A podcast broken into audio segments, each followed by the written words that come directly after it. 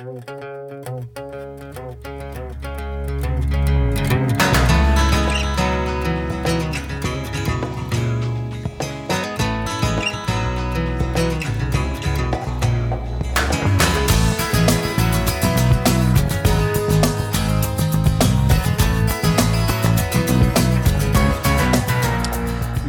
הבאים למסך של כסף, פודקאסט בשידור לא כל כך חי, אבל עדיין רלוונטי.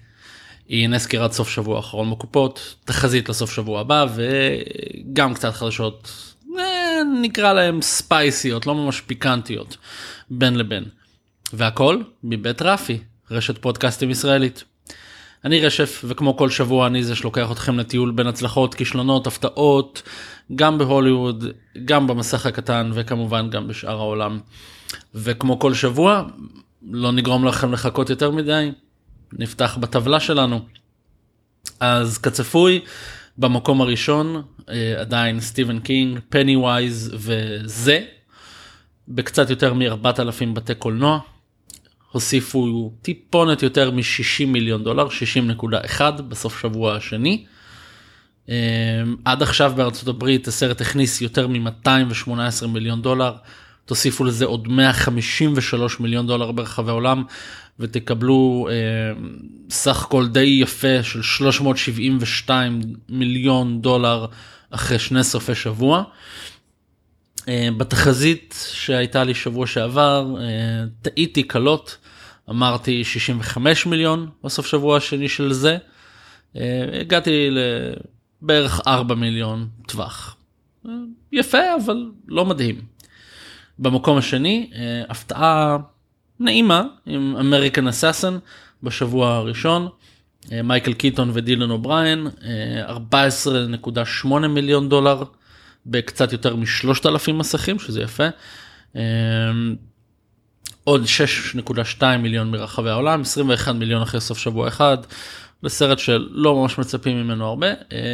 פה לצערי הרב פספסתי טיפה יותר בגדול.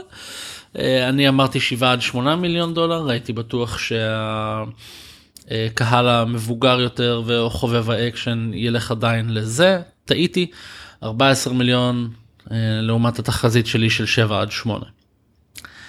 במקום השלישי, mother של דארן ארונופסקי עם ג'ניפר לורנס, חוויאר ברדם, אה, כצפוי, אכזבה די מדהימה 7.5 מיליון דולר ודווקא פה פגעתי בול אני אמרתי שמונה גג. אה, רציתי להגיד שש אבל בכל מקרה הייתי די קרוב בתחזית שלי.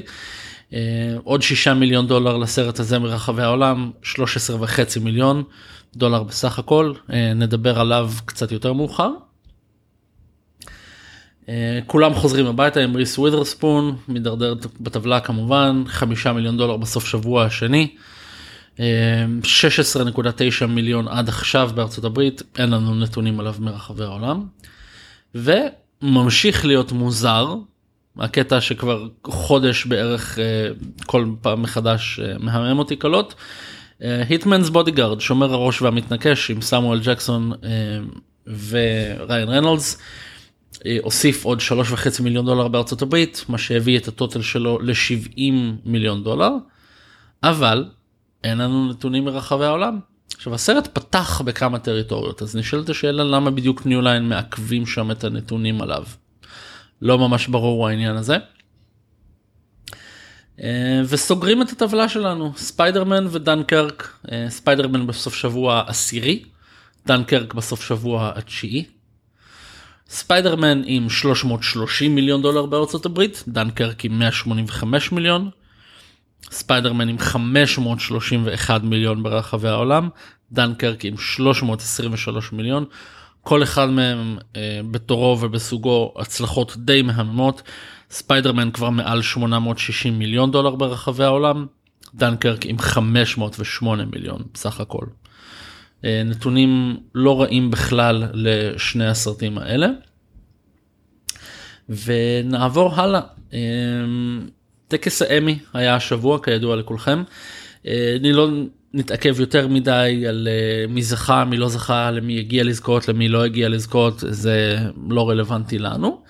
מה שכן אני רוצה להזכיר זה את העובדה שהזוכים הגדולים השנה היו שירותי מנויים. אמזון פריים, הולו, נטפליקס ושאר הדומים שלהם. כמובן שגם HBO זכו בדי הרבה פרסים אבל וגם להם אגב יש שירות מנויים די מצליח HBO Go. בכל אופן מה שרציתי להזכיר זה העובדה שלשירותי המנויים האלה יש עכשיו יכולת לבוא בניגוד לרשתות ברודקאסט מסורתיות ולהוות הסדרות האלה יכולות עכשיו להוות מוקד משיכה למנויים חדשים. וסך הכל זה מה שכל שירות מנויים רוצה עוד ועוד ועוד ועוד מנויים חדשים כמה שיותר יותר טוב. אז uh, סיפורה של שפחה uh, בהולו שזה אולי הסדרה הראשונה באמת גדולה של השירות הספציפי הזה. Uh, זה איזושהי מהפכה העובדה שהם לקח כל כך הרבה פרסים. Uh, אין דרך כרגע למדוד את האימפקט המדויק שיש לכזה פרס. אבל אה, תהיה לנו עוד כמה חודשים אה, כשהולו יודיעו על אה, עליות המנויים שלהם ברבעון השלישי של השנה נדע למה לייחס את זה לפחות חלקית. אה, דבר נוסף שקרה השבוע בענייני טלוויזיה אה, קצת פחות אה, סימפטי. אה, נרקוס סדרה שעובדת על ההפקה של העונה הרביעית כרגע. מנהל אחד ממנהלי הלוקיישנים שלהם במקסיקו נרצח ביריות.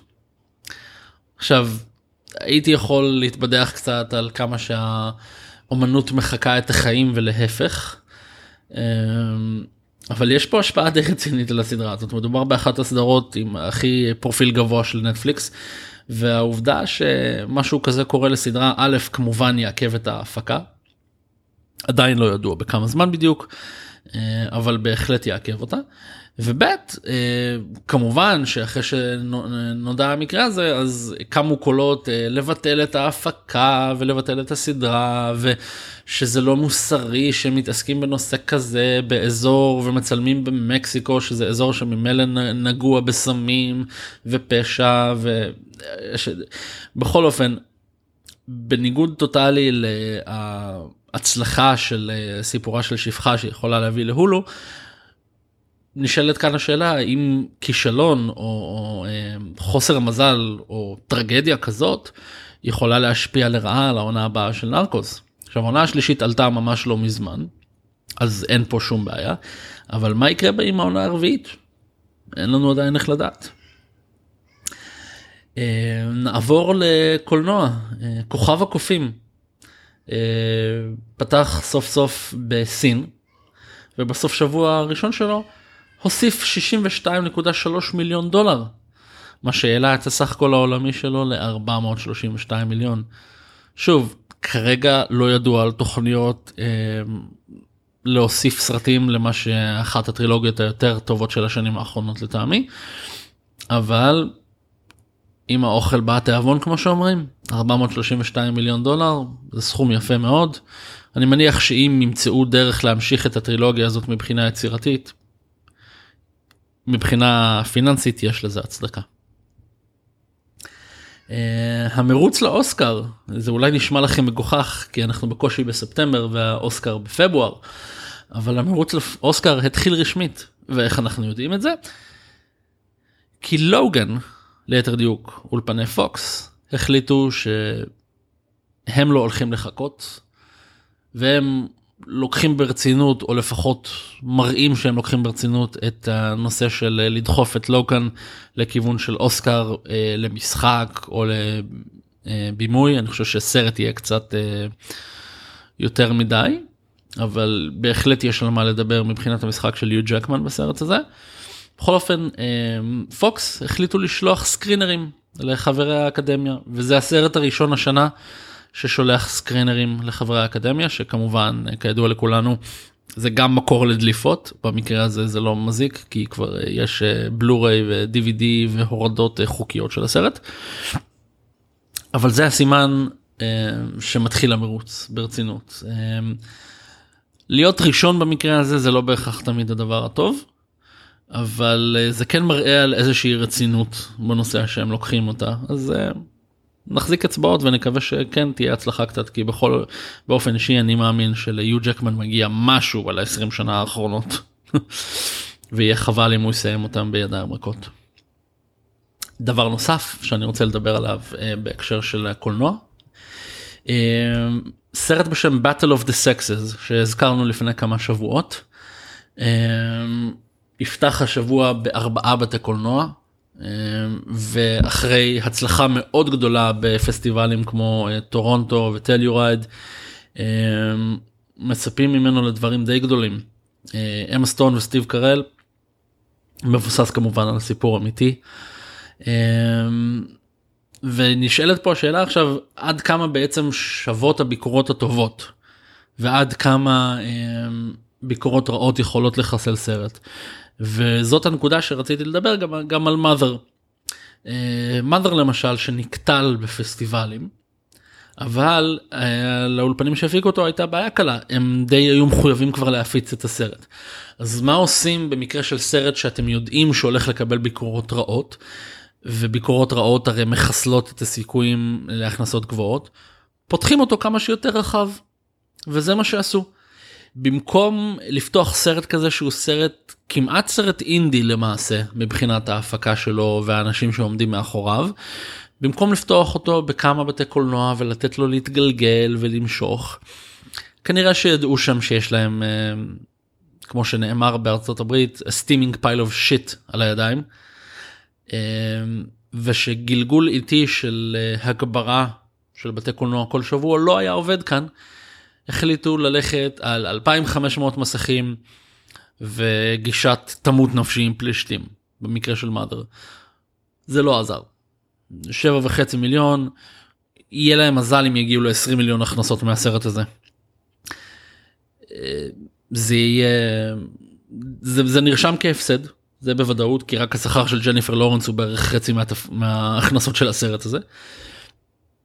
אבל מה קורה במקרה של Battle of the Sexes שזוכה בפרסים ומקבל ביקורות מדהימות אז במקרה הספציפי הזה הם כן הולכים בגישה שלה לפתוח לאט ארבעה בתי קולנוע בסוף שבוע הקרוב כשסוף שבוע אחרי זה כנראה יוכפל לסביבות המאה בתי קולנוע ורק עוד שבועיים או שלושה נראה אותו מגיע לרמה של אלף בתי קולנוע ומעלה כלומר פתיחה רחבה יותר.